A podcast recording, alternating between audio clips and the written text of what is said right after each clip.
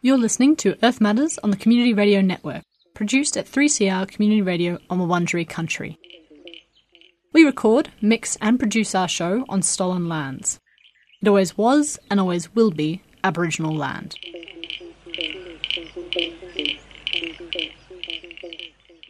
You're listening to Earth Matters on the Community Radio Network with Idwin Jeffrey. This week, we're returning to the forests, looking at the ongoing battle to protect our native bush and biodiversity from logging. Recently, it feels like we're turning a corner in the campaign to end native logging on a statewide level. There has been greater national awareness for how logging threatens Australia's biodiversity.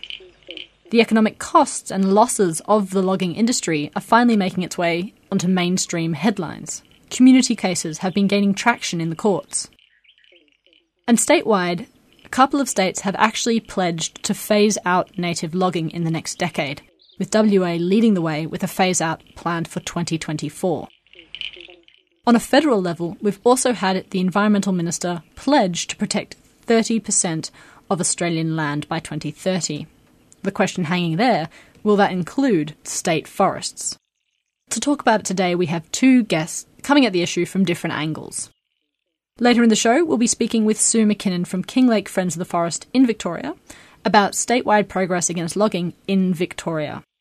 This is really exciting. Sue's a long term guest on our show, and Kinglake Friends of the Forest were successful in November in one of their court cases. So we'll be getting a look in on that and where the current or Victorian government relationship is with statewide logging.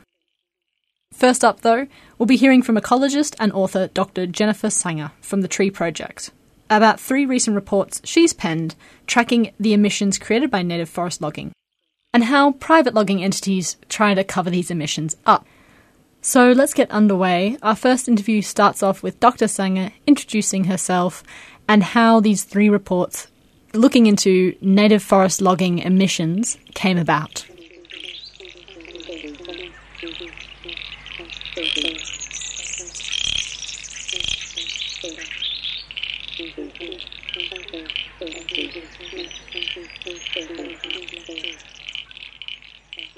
Okay, so my name is Dr. Jen Sanger. I'm a forest ecologist with the Tree Project.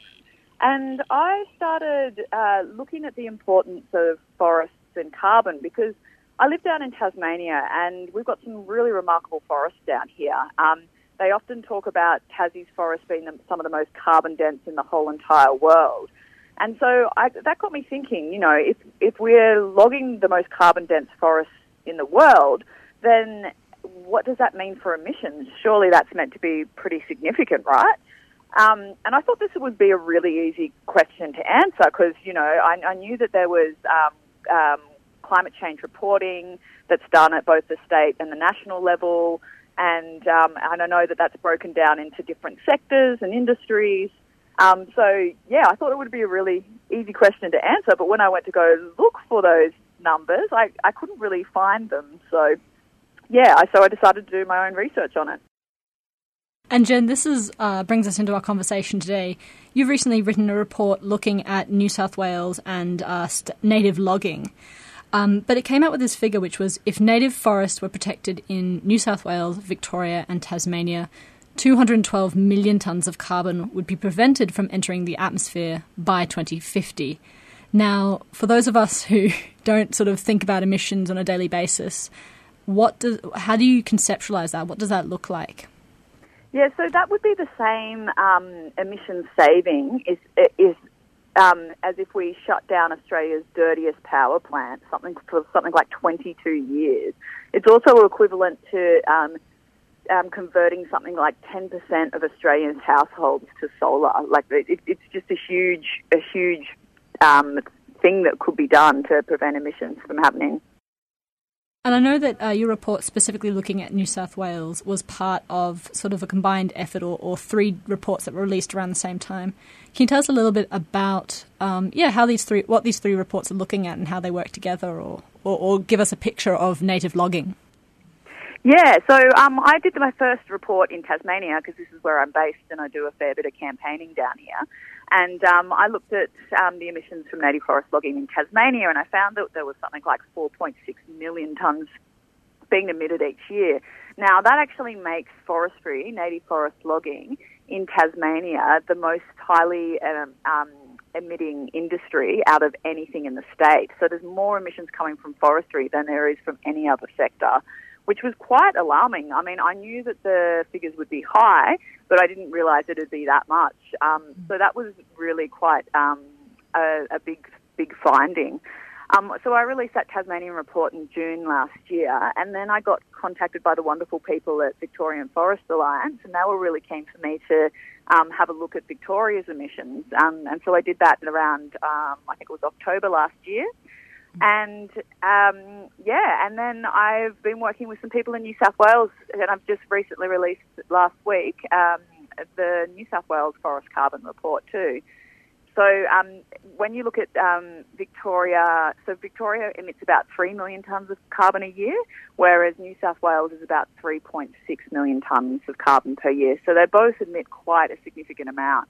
So if you combine all of that, those states, um, you get about 11.6 million tonnes of carbon um, each year being emitted.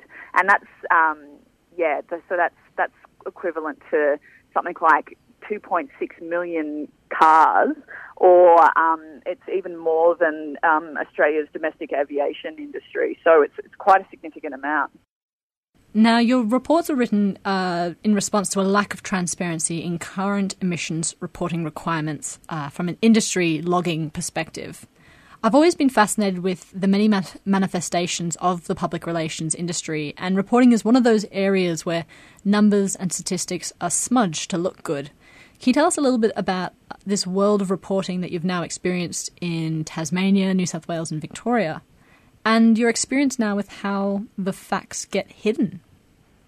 Yeah, so we have a really big problem with the way that emissions are being reported in the forest sector, and it's um, it's it's not just at the state level; it's actually at the national level, and there's also um, other countries like um, Canada that have this same problem as well. But basically, what they do is that they they treat forests as this just this one entity. So, of course, forests draw down a lot of carbon from the atmosphere.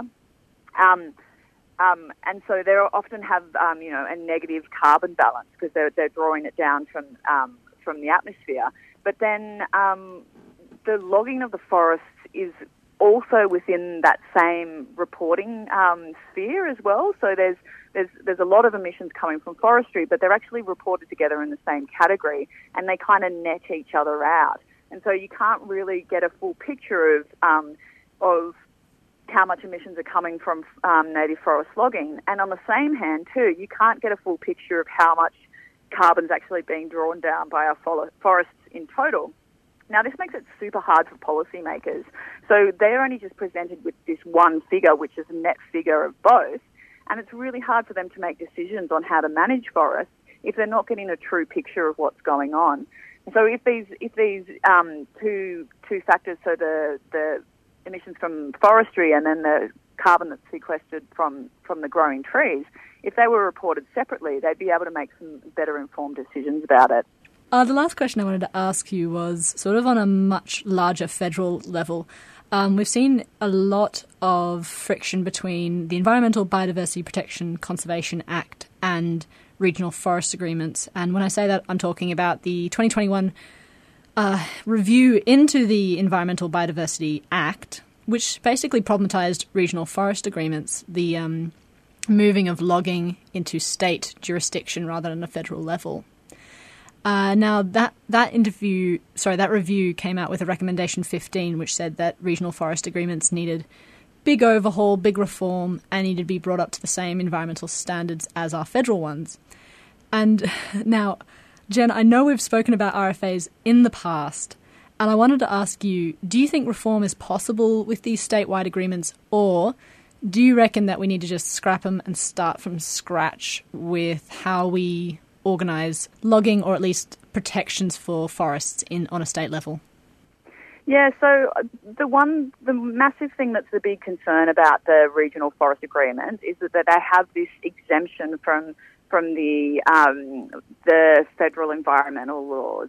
So forestry is the only industry that doesn't have to abide by um, the federal these federal laws, and it, it'd be equivalent to being on a building site, and you know um, everybody having to apply by the rules. So you've got your chippies, you've got your um, plasterers, you've got your sparkies. They're all having to do things by you know one standard and, and making sure everything's safe and, and and good when then you've just got plumbers coming in doing whatever the hell they want. And so it's just a completely unfair kind of system, you know. Mm. Um, and so I'm really hoping that we do see some um, reform on this. And if, if the RFAs, if they were brought into a line and had to abide by the national standards when they get drawn up, that would be a pretty good start. I reckon um, scrapping the RFAs altogether would be also be a fantastic idea but what it, that all depends on what would take um, take over in its place as well too, because there's a whole bunch of other elements to the regional forest agreements in terms of um, on a whole bunch of other um, forestry um, specific um, regulations um, as well too. But yeah, just getting them in line with the national standards would be absolutely fantastic. Now we have heard some stuff um, from um, Tanya Plibersek and um, the Albanese government about this, that they're thinking about it and they're considering it. We haven't heard any strong uh, language that it's going to take place or if that, you know, or a time frame. And so um, if anyone's out there listening and they have some spare time on their hands, it'd be wonderful if you can write to Tanya Plibersek and um, really talk to her and, um, and ask her to really take action on making sure that RFAs have to abide by the law mm. that everybody else has to, and that, um, to make them a part of the nationals and standards because it's really important. So, if, if, this was to happen, for instance, so at the moment in Tasmania, we have um, Sustainable Timber Tasmania, which is a state-owned logging agency, so that it's just going absolute nuts and just clearing so much swift parrot habitat. Now, the swift parrot is critically endangered mm. and its numbers have dropped dramatically in the last 10 years. And the thing is, this bird is so well studied. Most of our threatened species, we don't really know much about them. But the swift parrot, we understand their ecology really, really well. And their number one threat by far is the loss of habitat through logging. And we know this so well and we understand it so well. Yet, um, because of the RFAs, um, state government can just log all of its habitat without any without any you know checks or balances or anything like that. And we need to do better. Um, otherwise, the Swift parrots are not going to be with us for much longer.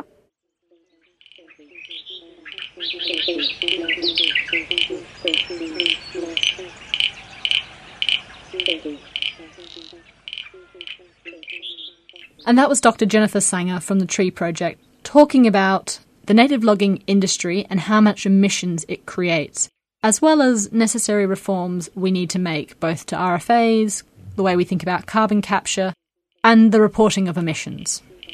Jen mentioned in the interview the Victorian Forest Alliance, with whom she worked on for the Victoria reporting, and you can check them out at victorianforestalliance.org.au. You're listening to Earth Matters on the Community Radio Network. Next up is Sue McKinnon from Kinglake Friends of the Forest, talking about what statewide logging will look like in Victoria in 2023.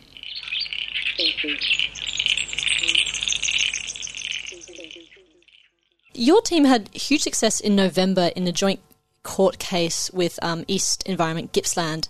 Victoria's Supreme Court found that the agency Vic Forests had failed to adequately survey for endangered greater glider possums before logging, with its timber harvesting operations in East Gippsland and the Central Highlands, with the threat of serious or irreversible harm to the gliders.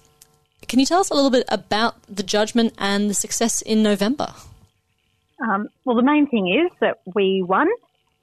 Um, we won all the clauses that we argued, both K, Kinglake Friends of Forest and Environment East Gippsland won all the clauses they argued for. Um, the judgment was really clear. Um, has been in breach, in our case, Victor has been in breach of two clauses. One clause basically says they must survey for endangered species, um, and they weren't. And the other saying they must avoid threatening serious or irreversible harm to the environment. Um, and in this case, we showed that the threat was um, that of extinction of two species. Um, that greater glider and the yellow-bellied glider were um, being threatened. And um, it was up to Vic Forest to prove they weren't. They weren't able to prove they weren't being threatened.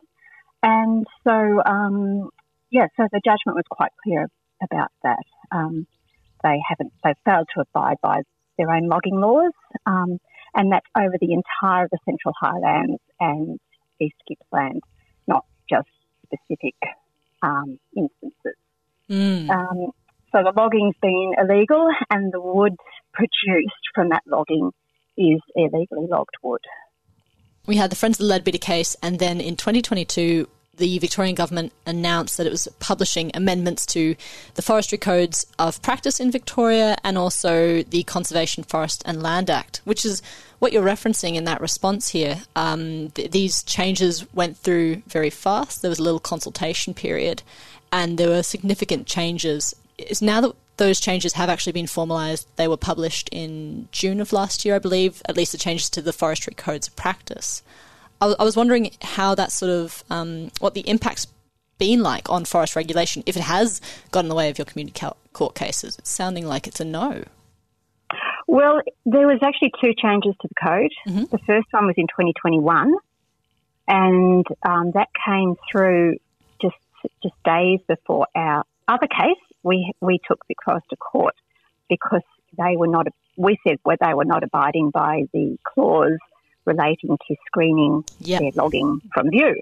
And um, just it, our case was delayed and delayed, and just days before our case went to trial, um, the code was changed and they removed the um, screening from view, and that just completely derailed our case. Mm. Um, since then, they had a second change in the code, and they um, and that's when they brought in the precautionary principle change and uh, yeah, we just tweaked our, we just changed our evidence or added more evidence to our trial, and it didn't change much. The, the that second change was quite significant um, in that they also changed the, the act that sits above the code, and um, and the changes in the act mean that future code changes don't need any consultation. Wow. Um, yes, and forest protectors can be jailed. Um, it expands the power of the uh, police in the forest. Um, Vic Police will now be able to ban people from the forest. Wow. Um, the new laws seem to be aimed at citizen scientists. Um, it means that climbing a tree to install, say, a, a, wildlife camera to look for an endangered species, uh, and that's quite often done now for, for say, for leadbeater possums, um, can result in jail time for the surveyor. Um, it also can result in, in being banned from the forest by the police. So um, this, the changes to the Act were dramatic, way above what, um, you know, I don't know. I, know that um, we've obviously had a lot of protest laws um, being brought in by the Victorian government in the last couple of years, which could threaten that, but I didn't know it was to these sort of extents. It's really interesting to hear the attack on citizen scientists, which of course you guys are doing a lot of. Mm. Yeah, I mean, we, we, base our cases would be nothing without citizen science. Um, mm. And, and, and, and in fact, right now, because of our case and because of the orders that came in, so the Supreme Court has placed orders on Vic Forest, they must survey, and where gliders are found, they must protect them. They also must protect um, other things like waterways and, and hollow bearing trees. Um, so it's up to us now to do a lot of monitoring. We, of course, don't trust Vic Forest. So we will be out surveying um, like crazy and um, and and you know acts like that um, are quite significant when when you you know when you realise how important monitoring in the forest. Of course, when you're doing that day to day legwork oh. that goes into the court case. Sue, we've had uh, Dr. Jennifer Sanger come on to the show earlier on the show, talking about the lack of transparency in emissions reporting from statewide logging entities in New South Wales, Tasmania, and Victoria as an activist that has been engaging with the forestry industry, either in the courtroom or on the forest floor, what is your perspective of what aspects of the logging public private relationship um, that need more transparency, that remain really opaque?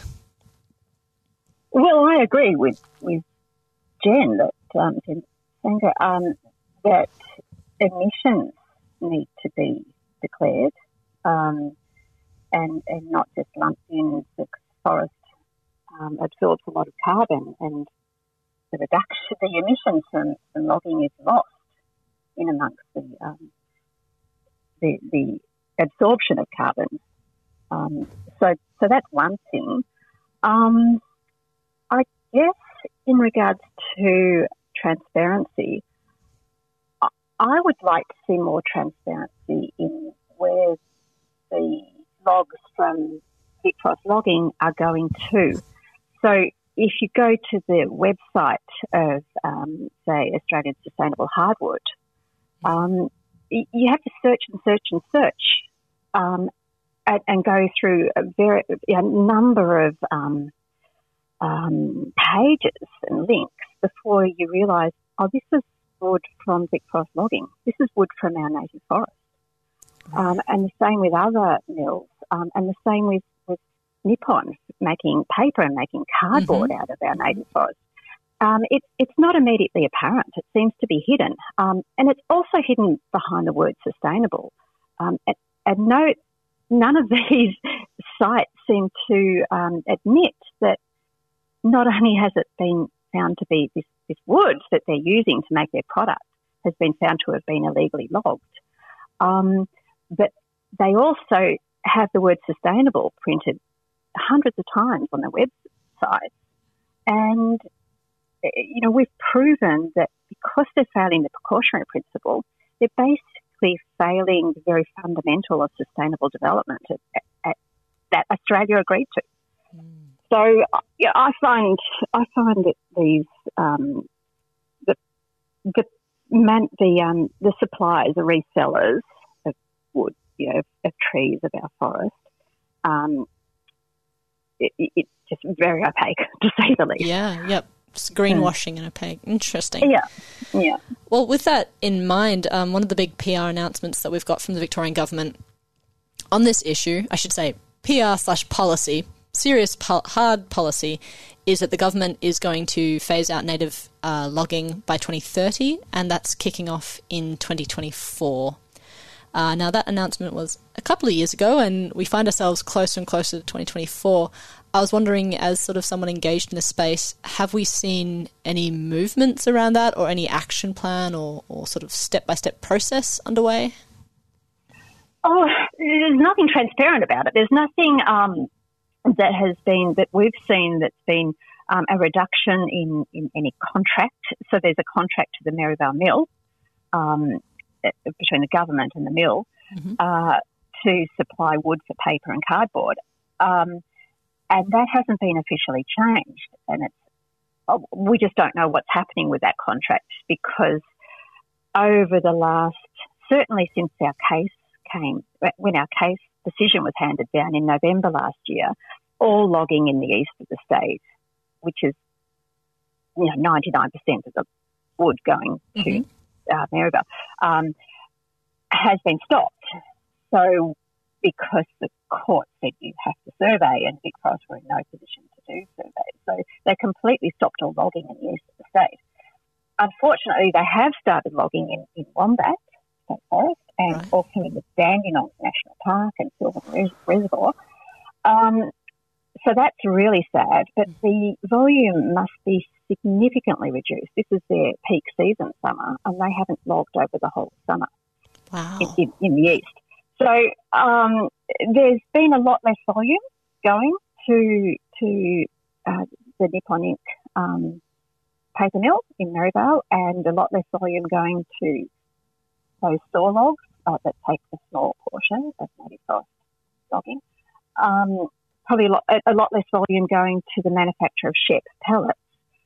Um, but we've seen nothing official. There's nothing intentional about it. It's just like, oh, well, we can't because of the court. Gotcha. Yeah. It, it, well, although I don't know that the decision by Nippon to stop making white paper was entirely because of supply problems. They may have been looking for an excuse to get out. I don't know. Well, yes, this does bring us to 2023, and we've uh, the logging industry's had a few knockbacks in Victoria. News headlines last year about the losses, uh, unprecedented losses made by the sector, and then yeah, there's sort of the speculation early Feb around Nippon closing.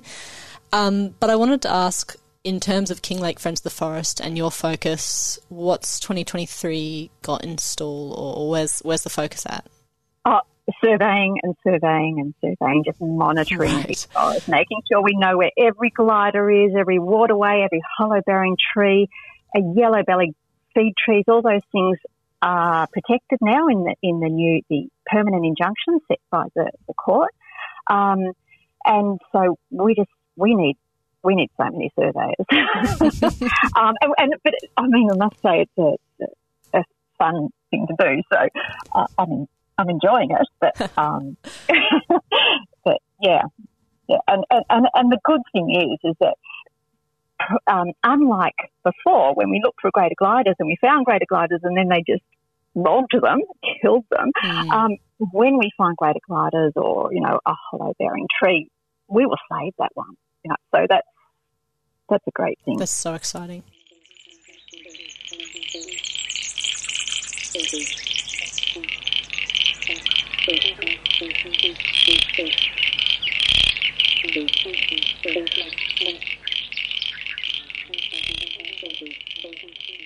You've been listening to Earth Matters on the Community Radio Network with Idwin Jeffrey.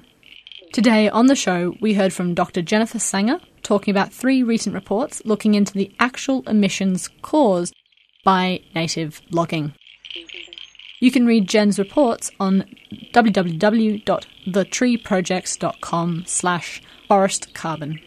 We also heard from Sue McKinnon from Kinglake Friends of the Forest, talking about their group's court success in November last year and what state logging and government responses will look like in 2023. You can find out more at Twitter or at their website, Kinglake Friends of the Forest. Earth Matters would like to say thank you to the Community Radio Network for all their hard work in broadcasting today's episode, and the Community Broadcasting Foundation for their generous financial support. Earth Matters is produced at 3CR Community Radio in Fitzroy, Melbourne, and we can be contacted at earthmatters3cr at gmail.com. That's all for now, but tune in next week for more environmental and social justice stories. Thank you.